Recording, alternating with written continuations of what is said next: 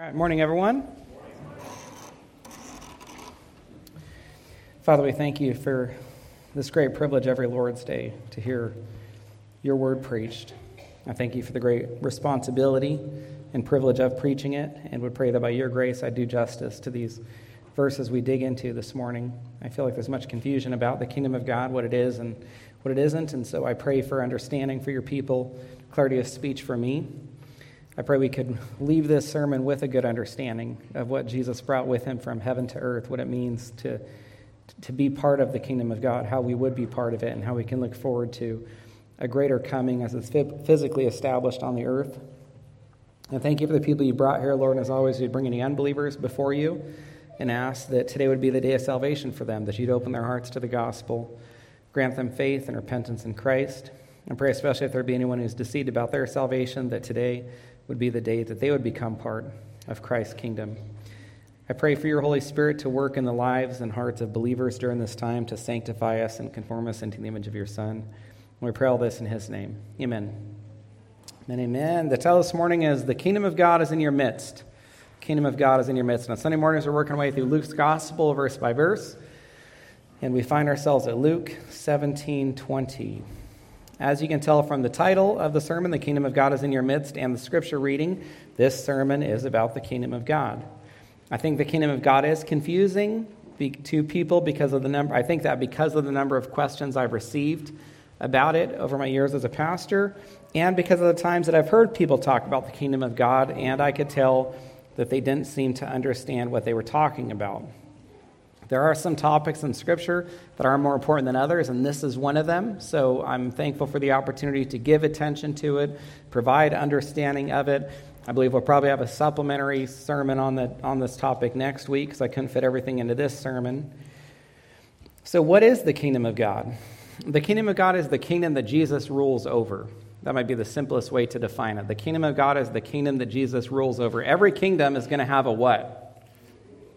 A king and this kingdom is where Jesus is king. There's a gentleman I'm friends with, another pastor, and I think every time he's ever referred to Jesus, he's referred to him as King Jesus. He always calls him King Jesus.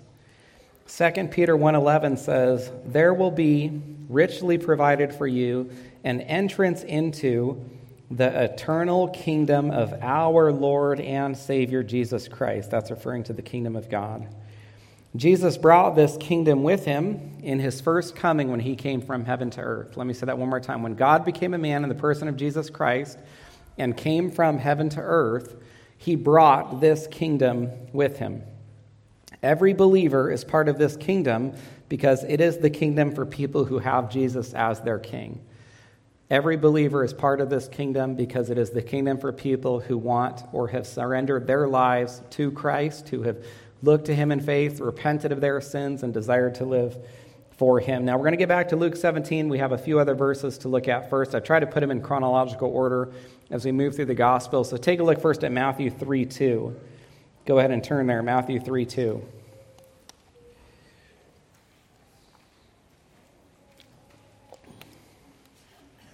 Matthew 3 2. Familiar verse, I'm sure. This is John the Baptist speaking. He is paving the way for the Messiah or the coming king. And look what he says Repent, for the kingdom of God is at hand. And he said the kingdom of God is at hand because he knew that Jesus was coming and bringing this kingdom with him. Matthew's gospel says kingdom of heaven. Maybe you've wondered this before is there a difference between the kingdom of heaven and the kingdom of God? There is no difference. They are the same thing. As I've told you before, Matthew's gospel is largely addressed to whom? To Jews. It is the Jewish gospel. They had sensitivities toward God being his name uh, being used verbally or written. And so, to avoid offending Jewish sensitivities, Matthew refers to the kingdom of heaven, where all the other gospel writers refer to the kingdom of God. But there are numerous instances or parallel accounts that when comparing them, you can tell that Mark, Luke, or John says kingdom of God, but in Matthew's gospel it says kingdom of heaven. So they are the same. Notice John told people what to do to prepare for the kingdom, and what's that? Repent. So we enter the kingdom by repentance and faith in Christ. That was how to enter the kingdom in John the Baptist's day, and it is still how to enter the kingdom in our day. Look one chapter to the right at Matthew 4, verse 17.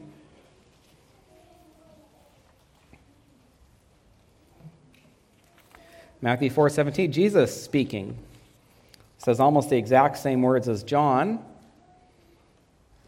From that time Jesus began to preach saying, Repent, for the kingdom of heaven is at hand. The kingdom of heaven is at hand. Now, the ESV and New King James say at hand, but you can probably see footnotes in your Bibles that say that it could also read, The kingdom of God has come near, which is how the NIV translates this verse. And I like that rendering a little better. I like better the rendering, The kingdom of God has come near, for two reasons. First, it is past tense.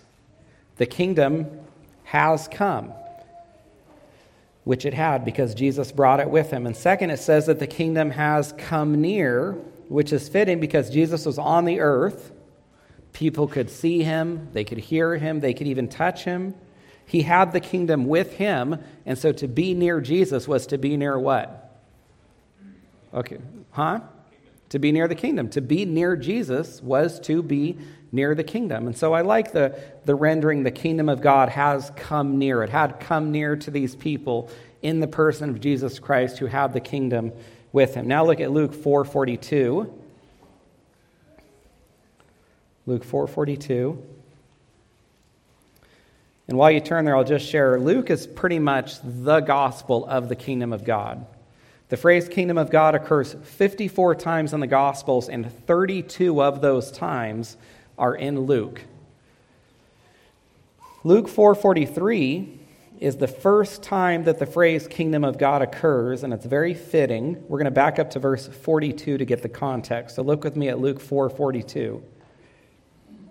The people saw Jesus and came to him and they would have kept him from leaving them, but he said to them, I must preach the good news or the gospel of the kingdom of God to the other towns as well. And then he says, For I was sent for this purpose.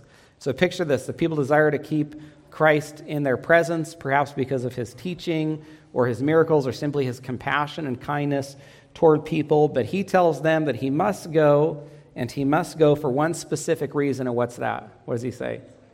To preach the kingdom of God. He says, I must go so I can be preaching the kingdom of God. And he even goes so far as to say that that was his purpose. That's interesting, isn't it? Because generally we think that Jesus' purpose was dying on a cross. But right here, he says, My purpose is preaching the kingdom of God. We see him fulfill this purpose throughout his earthly ministry. I'll quickly show you some verses. Turn to Luke 8 1. Plenty of others I could show you, but just a few examples. A few examples of him fulfilling this purpose and preaching the kingdom of God. Luke 8 1. Soon afterward, Jesus went on through cities and villages, proclaiming and bringing the good news, or again, the gospel of the kingdom of God, and the 12 were with him. So Jesus is going through these cities. He has this itinerant ministry, never stays in one place very long, moving from town to town, or city to city, or village to village, preaching the kingdom of God he does have physical limitations. He can only be in one place at once. Christ, when God became a man in the person of Jesus Christ, he was not omnipresent, and so he had to keep moving around, and he knows that he can multiply his efforts by commissioning the 12 to also preach the kingdom of God, which he does. Look in the next chapter, Luke 9, verse 1.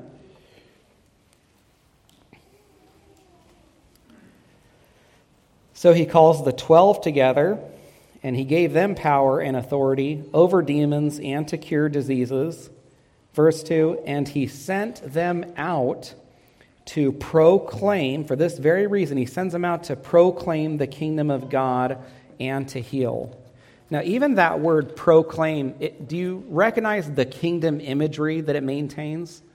We hear proclaim, and it reminds us of a herald that's coming and making an announcement or proclaiming an announcement for a king. And that's what the 12 apostles are doing. They're heralds for a king. And that, in a sense, that's what you are when you preach the gospel as well. You are a herald for the King of Kings. So the 12 apostles, they're going to announce that the king or the Messiah has arrived. They're going to tell people about the acts of this, of this king, which would be his miracles, his teaching. They're going to perform some miracles as well that legitimize their or give them credibility as heralds of the gospel. They're going to describe the king's kingdom. They're going to tell people what the kingdom is like. They're going to tell people how to enter this kingdom. So that's what they're doing. And then look at verse 11. Same chapter, Luke 9 11. When the crowds heard it, they followed Jesus, and he welcomed them, and he spoke to them of the kingdom of God and cured those who had need of healing. So I want you to see this verse. Jesus attracts these huge crowds, and what does he do with this opportunity? He preaches, he teaches. Huge crowds are following him. He's approaching the, the climax of popularity in his ministry, and he turns to them and preaches to them about the kingdom of God. Look one chapter to the right at Luke 10. Now Jesus' ministry is multiplied such that he was going, then he commissions the 12 to go, and then, which is only recorded in Luke's gospel, so I don't think this is as well known to people, he then commissions who to go? The 70. He sends out the 70, and look what he says to them in verse 9, Luke 10, verse 9 Heal the sick and say to them, The kingdom of God has come near to you, because they were bringing the kingdom with them. But whenever you enter a town and they do not receive you, go into its streets and say, Even the dust of your town that clings to our feet, we wipe off against you. Nevertheless, you better know this the kingdom of God had come near, and basically you rejected it. So Jesus says, Go into towns, preach the kingdom of God. If they don't receive it, don't waste more time there. There are too many other towns and villages that need to be visited. But before you leave, you go ahead and let them know what? You kick the dust, don't bring any of that town with you. And before you leave, make sure you tell them what? You blew it. You have the kingdom of God here, but you have rejected it. And I'm just letting you know that before I head on to the next village. I could show you lots of other verses, but you get the idea that the kingdom of God was being preached during Jesus' earthly ministry. Now, I want to ask you two questions and then a hard question. So look, look back at Luke 9, just one chapter to the left. Two easy questions and then a hard question.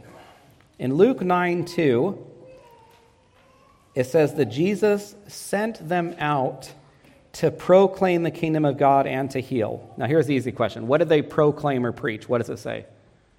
The kingdom of God. Now, look at verse 6.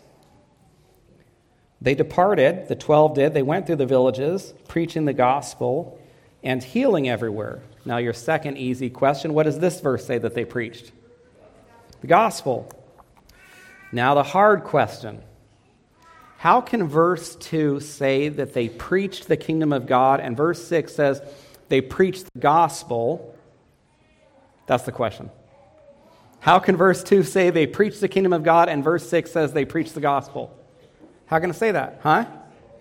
It is the same thing. It is the same thing. And this brings us to lesson one. Part one. They preached, part one, the kingdom of God and the gospels. They preached part one, the kingdom of God and the Gospels.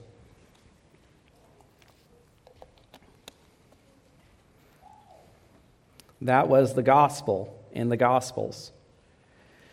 And here's why I think this is important. I even thought of having a couple young men, but I didn't think of it till this morning, and I thought it might be too stressful to ask them to do this. Although I suppose if any young man wants to be brave and briefly stand up and in one sentence tell me the gospel, is there a young man that would take that challenge on? Any courageous young men in here that would stand up and in one sentence tell me the gospel? Do you want to give it a shot? I think I got it wrong go, go. go ahead, give it a shot. Let's see. Stand up. Face the congregation. You can do it, I bet. you can do it. Oh, in maybe two sentences. One or two sentences. Turn around and tell the congregation the gospel. Go ahead and stand up. Be a herald. Be a, be a herald.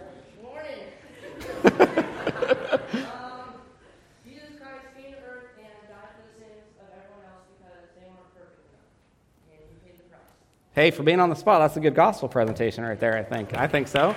Yeah, being on the spot without practicing. Anyone else want to give it a shot? I was thinking three. If we could have three, that'd be good. I don't have to call, call on someone. So here's my suspicion. Are you pointing to someone, Ashlyn? she pointed. What do you think, Jake? I shouldn't. No, he's hiding back there. no matter how many people I have stand up to preach the gospel, there's going to be some differences, but I bet there's at least two things that are going to fill every single one of those presentations the mention of Jesus and the mention of him dying. Whether you do it directly saying he died for your sins or indirectly by saying he hung on a cross, every single gospel presentation that anyone in here would deliver is going to mention Jesus and going to mention his death one way or another.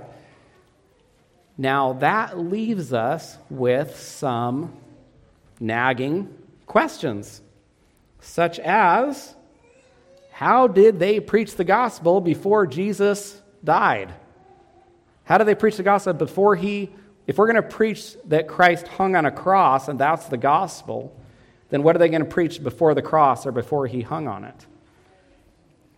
And it can, this misunderstanding or confusion people have, even lead to some terrible, or I would even say heretical, conclusions like the gospel didn't exist before Jesus hung on the cross. The gospel must be a New Testament invention, and I don't mean just like New Testament in the gospels themselves, even past the Gospels themselves, a New Testament invention, which some people think of Paul. That Paul was the creator or inventor of the gospel, that it did not originate prior to him, which is completely untrue. And one of the reasons that we can see it's untrue is because if you look in verse contrast, verses 2 and 6, you can see that the 12 were preaching the kingdom of God and verse 6 says that they were preaching the. Oh, come on, we can do a little better than that. Verse 2 says they're preaching the kingdom of God, and the verse 6 says they were preaching the. And that's before Christ died. That's before the cross. So here's what you need to understand. Because the revelation people have had has changed throughout human history, the gospel itself has not changed because the gospel is man is saved by grace through faith. That has always been the same under any dispensation. That is an unchangeable reality that man has always been saved by grace through faith. But because revelation has been both progressive and cumulative, which is to say, greater revelation has been given over time, and that, that's progressive, and that revelation has been cumulative in that it has built on previous revelation the content of the presentations themselves has changed. And you see that in these verses here. So during Christ's earthly ministry, they could not preach the death, burial, and resurrection of Christ because Christ had not died, been buried, or resurrected yet. So they preached what they could, which was what? The kingdom of God. God became a man in the person of Jesus Christ. He came from heaven to earth. He brought his kingdom with him. That was the primary message of the Gospels. And so think of the way Jesus began much of his teaching or preaching ministry. What is the phrase that generally captures or introduces all of Jesus' teaching? The kingdom of God is like. The kingdom of God is like. Now, we might think that it would make more sense if he said what? Salvation is like, or the gospel is like, but to become part of the kingdom of God was to be saved, was to have salvation, or was to believe the gospel. They're all synonymous. Now, the next question you're asking is this okay, well, then what did they preach in the Old Testament? Before the Messiah came with the kingdom of God. So if they're preaching the kingdom of God in the Gospels, well, then what are they preaching in the Old Testament before the kingdom of God came from heaven to earth? Well, I'm super glad that you guys asked that. And this brings us to the next part of lesson one. They preached part two, the coming Messiah in the Old Testament. They preached the coming Messiah in the Old Testament.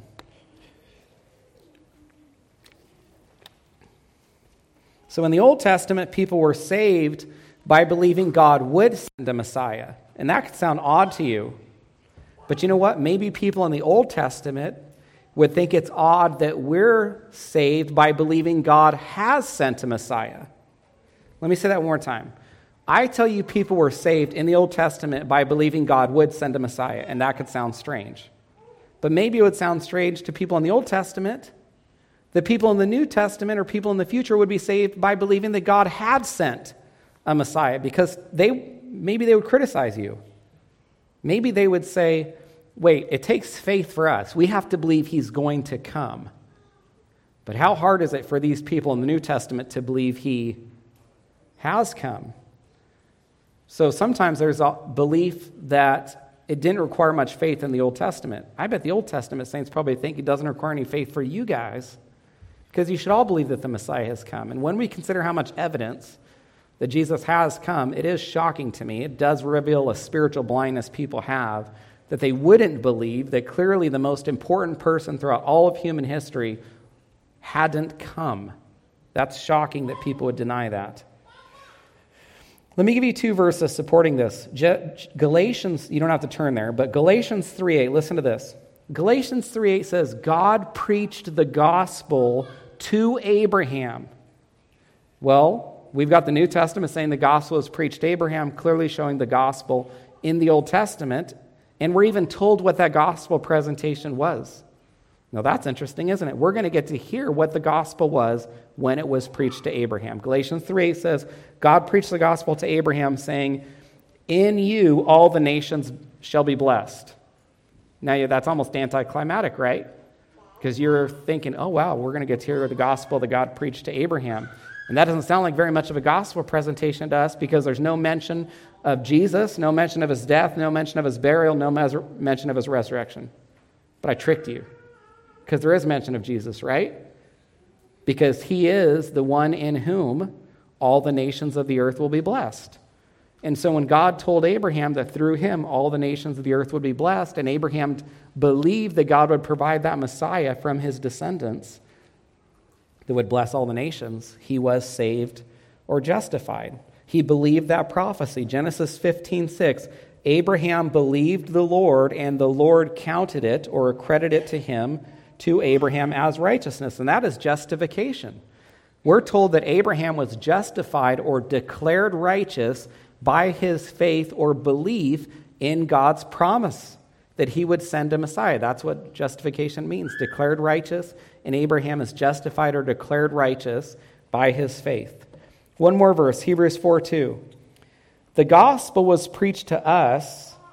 Now, that's not a big deal because the Hebrew, the author of Hebrews says the gospel is preached to us, and all of his readers know that. We're talking church age here. Everyone knows the gospel is preached during this time. But then he also says this listen to this. The gospel is preached to us as well as to the Israelites in the wilderness. So here we're told that the gospel was preached to the Israelites in the wilderness. Now, we don't know exactly what that gospel presentation looked like, but there was some way for the Israelites in the wilderness to know of Christ's coming and to be able to look forward to him in faith and be saved by that faith in him. Now, if to know my opinion, here's what I think. They saw Christ or they looked forward to Christ in faith through all of those amazing types and shadows of Christ that accompanied them in the wilderness. For example, they saw Christ through the bronze serpent. And that shouldn't sound too strange because when Jesus wanted to talk about himself, what did he compare himself with?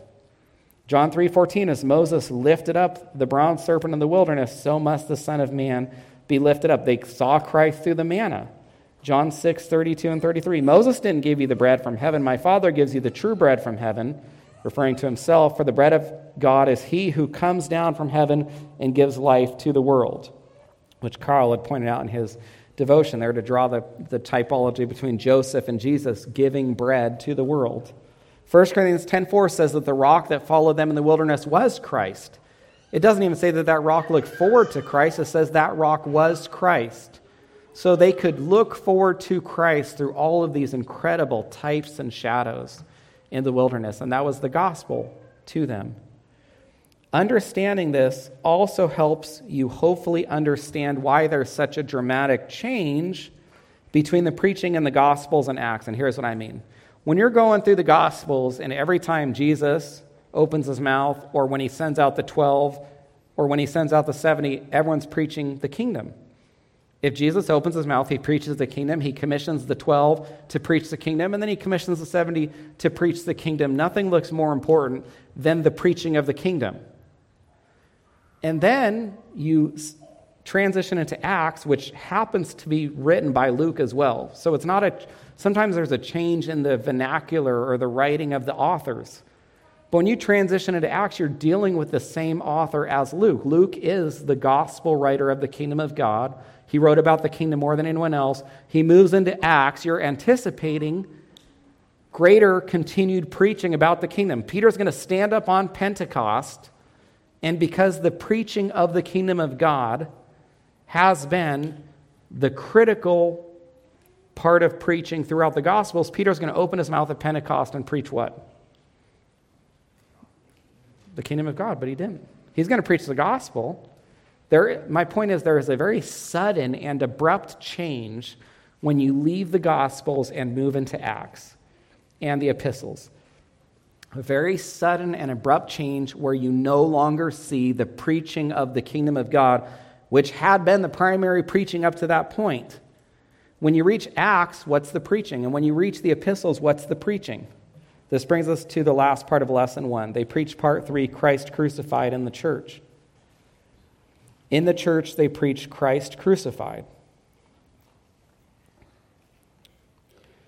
So on this side of the cross, the side we live on, we preach Christ crucified. 1 Corinthians 1:23, Paul says, "We preach Christ crucified." 1 Corinthians 2:2, "I decided to know nothing among you except Jesus Christ and him crucified."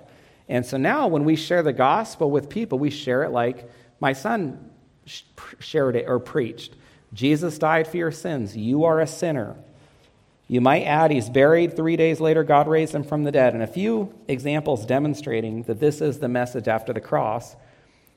You can read Acts 2. I, didn't given enough attention to that chapter that I didn't want to draw more attention to. But when Peter preached on Pentecost, how did he convict the Jews or how did he condemn them? He said, You crucified your Messiah. In other words, he died. He died for you. You hung him on a tree. When Peter preaches to Cornelius and those with him, he preached Christ's death, burial, and resurrection. Acts 10 39 and 40. They put Jesus to death by hanging him on a tree, but God raised him on the third day and made him appear. When Paul preached to Antioch, Acts 13 29, when they carried out all those written of Jesus, they took him down from the tree, laid him in the tomb, but God raised him from the dead. And then in the epistles, 1 Corinthians 15, 3, Christ died for our sins in accordance with the scriptures. He's buried, raised on the third day. Colossians 2, 12, Jesus is buried. We're buried with him in baptism, in which you were also raised with him through faith in the powerful working of God to raise him from the dead. So, my point is, you leave Acts, and now it's all the preaching of Christ death, burial, and resurrection on the third day. Now, go ahead and turn to Matthew 13.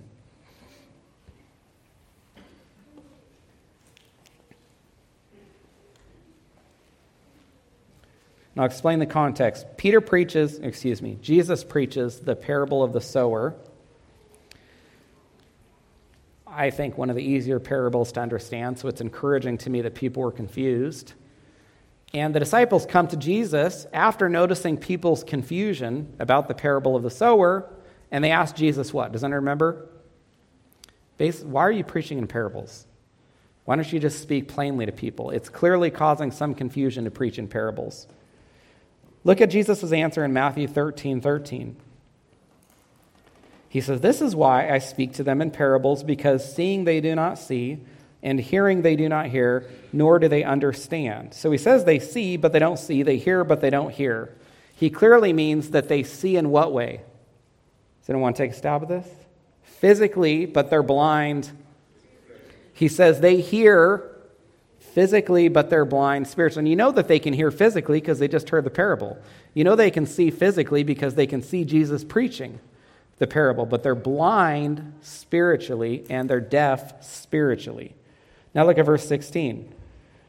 Jesus says, But blessed are your eyes, for they see, and your ears, for they hear. And he definitely did not mean physically, he meant they could see and hear spiritually.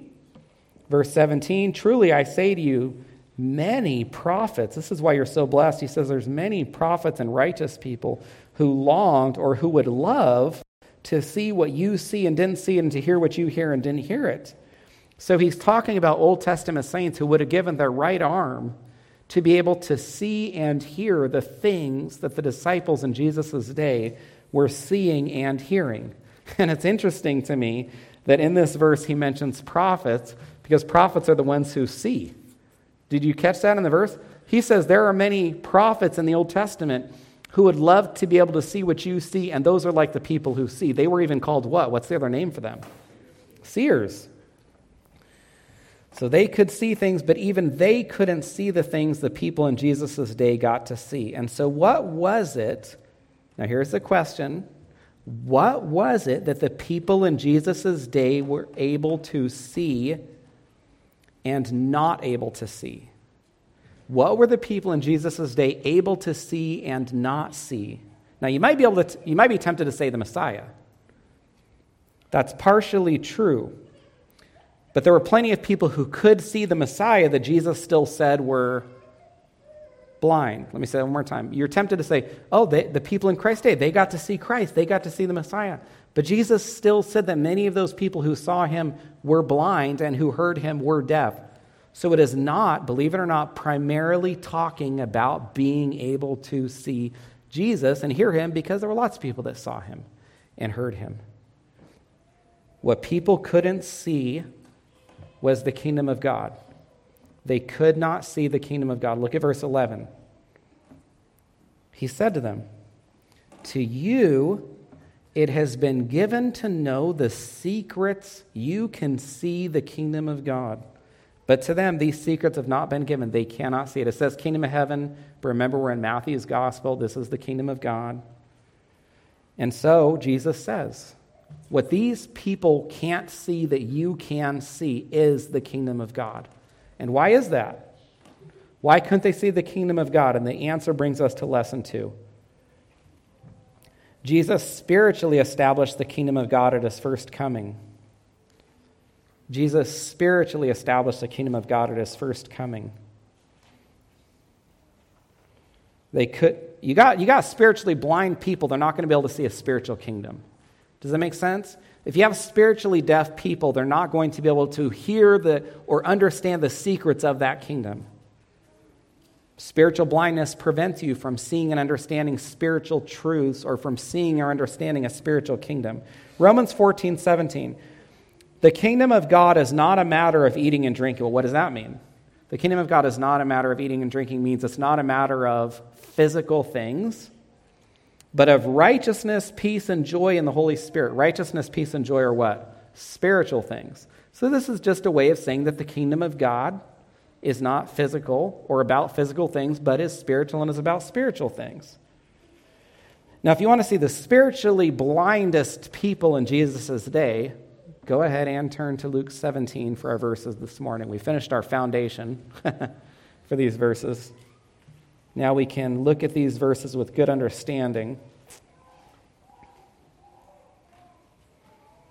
The spiritually blindest people in Jesus' day who clearly could not see the kingdom.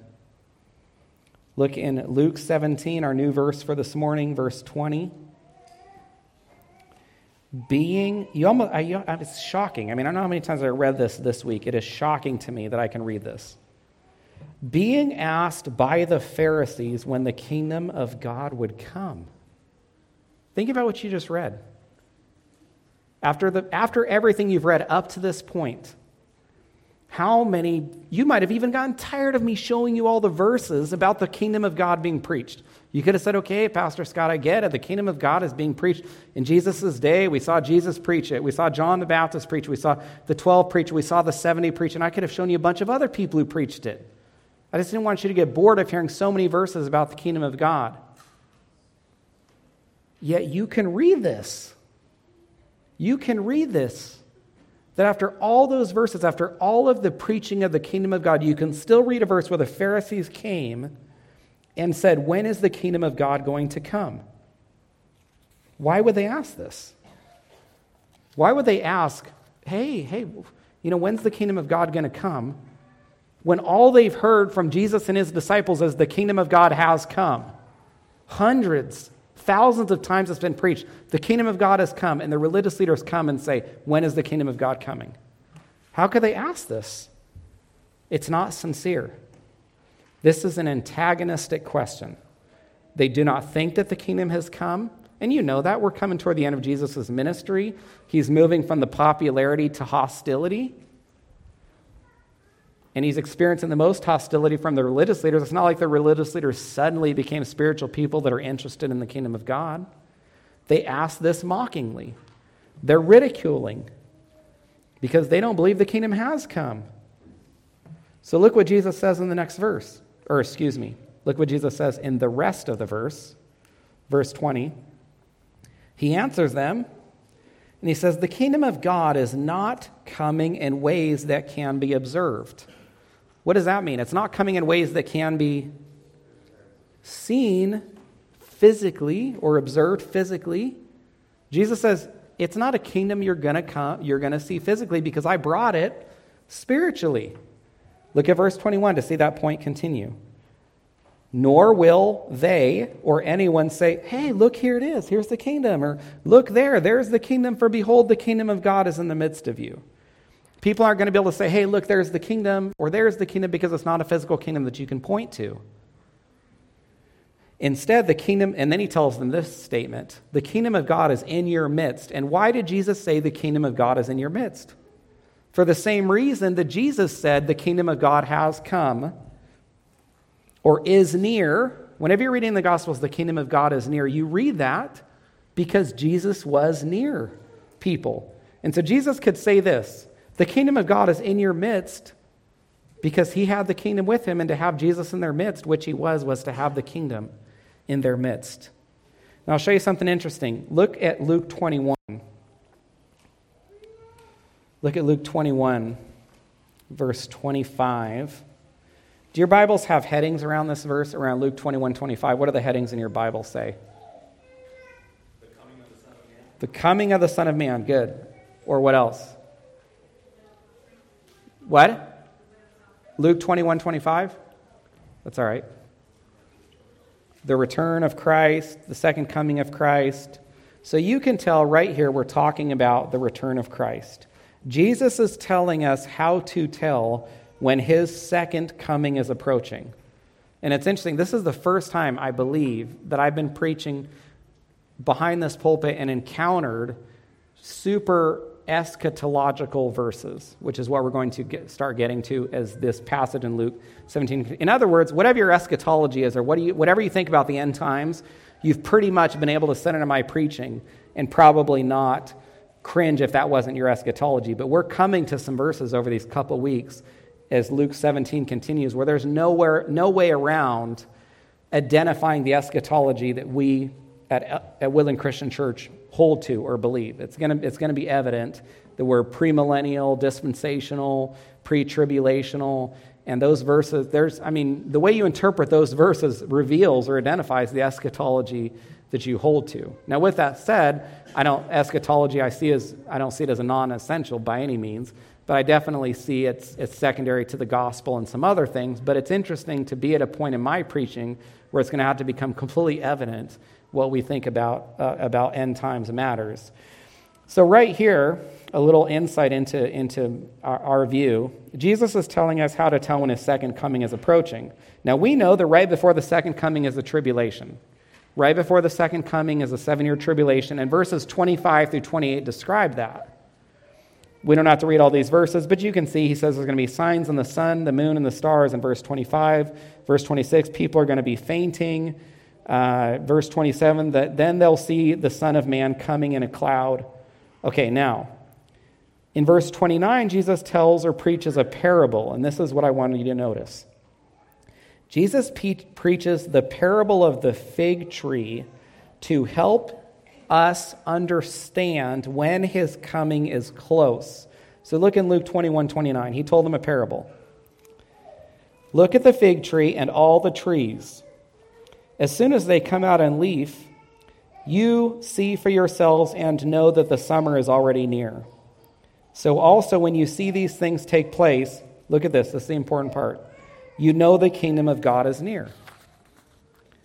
Okay, you just read that Jesus preached a parable so people would know when the kingdom of God in the future is near.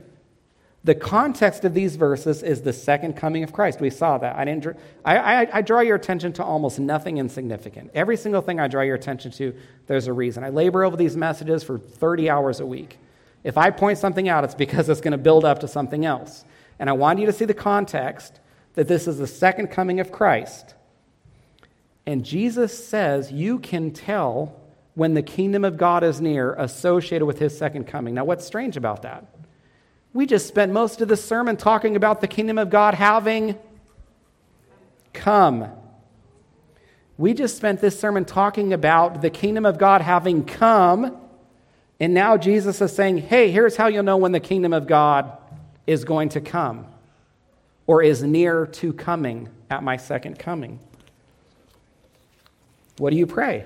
What, what's like the most famous, well known prayer you teach your kids, the Our Father.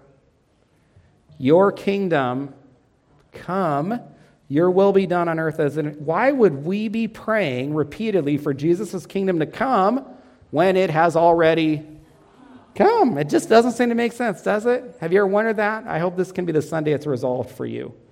The answer brings us to lesson three Jesus will physically establish the kingdom of God at his second coming. Jesus will physically establish the kingdom of God at his second coming. So, if you understand this, it makes so much sense of the rest of the Gospels and of prophecy in general. At Christ's first coming, he established the kingdom of God.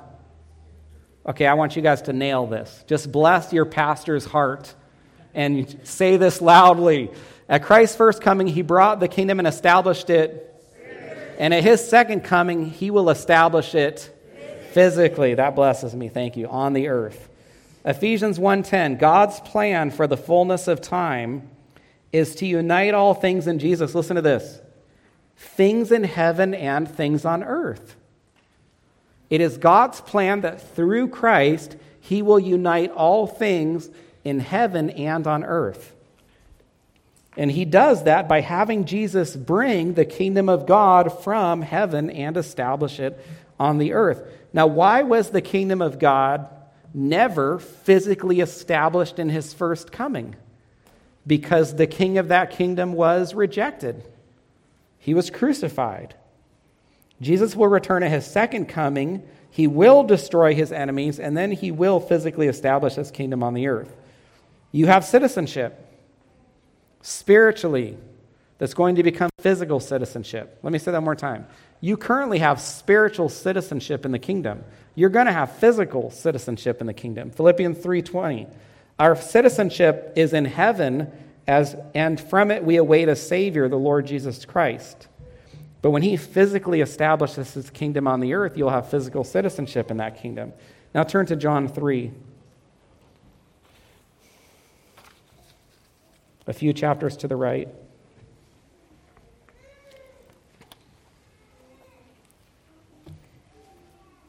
Okay, John 3, start at verse 1.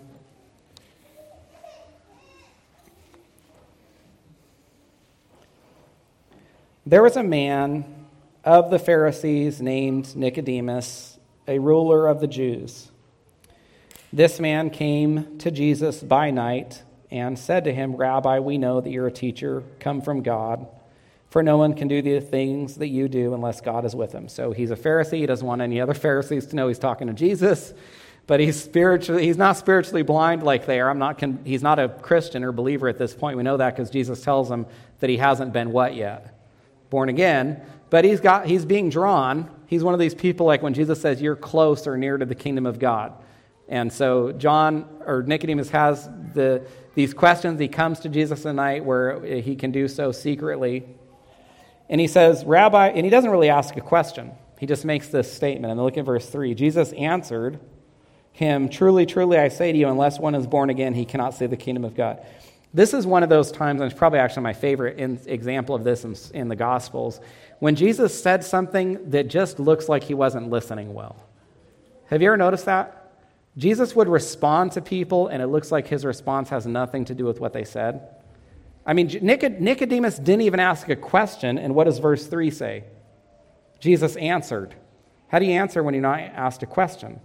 So you, or, or maybe something worse you could think is you could say, well, our Bible's not translated very well and Jesus actually said something that did make sense, but it sounds like it doesn't make sense because there's a poor translation here. That's not it at all. It's nothing like that. It's actually the opposite. Jesus could see people's hearts. So you're saying it just seems like Jesus isn't paying attention, or maybe he doesn't care enough to listen. No, it's the opposite. He, he cared enough. He could see people's hearts so he could look past what they asked to see their real need and that's why you frequently say, see Jesus say things that don't have that much to do with what the person is asking because he's heading toward the greatest need in their lives. And in Nicodemus' case, he hadn't been born again, and this brings us to our last lesson. Lesson four nobody is born into the kingdom of God. Nobody is born into the kingdom of God. In verse 3, Jesus said people can't even see you can't even see. Notice he said that. You can't even see the kingdom of God without being born again. Now look at Nicodemus' response. Nicodemus said to him, How can a man be born when he's old? Can he enter a second time into his mother's womb and be born? Jesus answered, Truly, truly, I say to you, unless one is born of water and the Spirit, he cannot enter the kingdom of God. Now, I'm not saying that Nicodemus had incredible spiritual sight at this moment because he can't stop looking at things physically and look at them spiritually. I mean, we're talking about spiritual blindness, and Jesus is talking about being born again, and Nicodemus did not have the spiritual sight to know that Jesus wasn't talking physically, but was talking spiritually. So Nicodemus says, How's a man going to be physically born again and go, go back inside his mother's womb?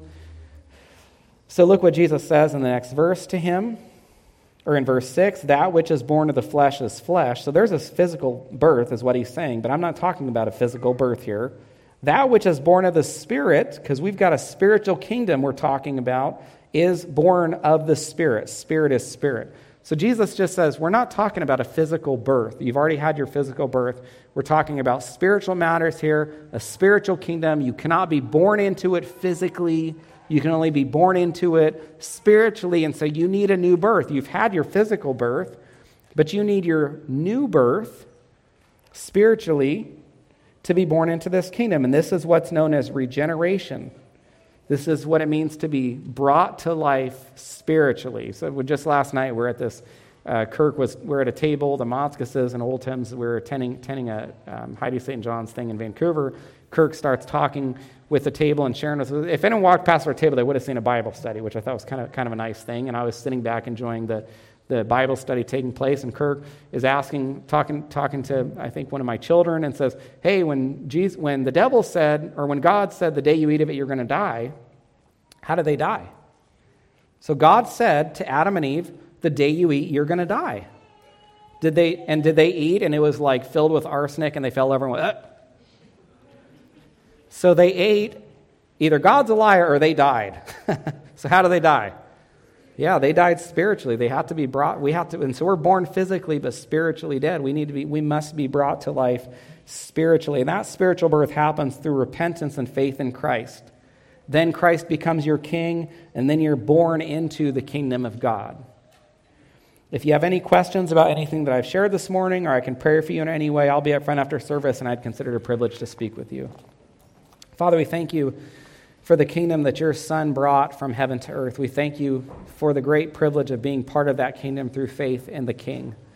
We thank you for King Jesus, the King of kings, the Lord of lords, the, the King of our lives. We live for him, we, we strive to please him, we strive to live lives surrendered to him. I thank you for this, this great citizenship that has been given to us, Lord, and I pray for understanding for your people, the kingdom of God, such an in a significant topic, especially during the Gospels. And so I pray, Lord, for clarity as, we, as, as your people continue reading the Gospels regarding these topics. And as we look in the future, as we continue in Luke to Christ's second coming, and then that kingdom being physically established on the earth. Give us right understanding of some of these more confusing matters that perhaps even could be neglected by people. I don't think it's a sufficient answer to say I'm a pan, you know, however it pans out, or pan trib, or we, we're, we're bound to rightly divide your word, Lord, and so help us to do that. I thank you again for Christ and the kingdom he brought and then allows us to be part of through faith in him. And we pray this in his name. Amen.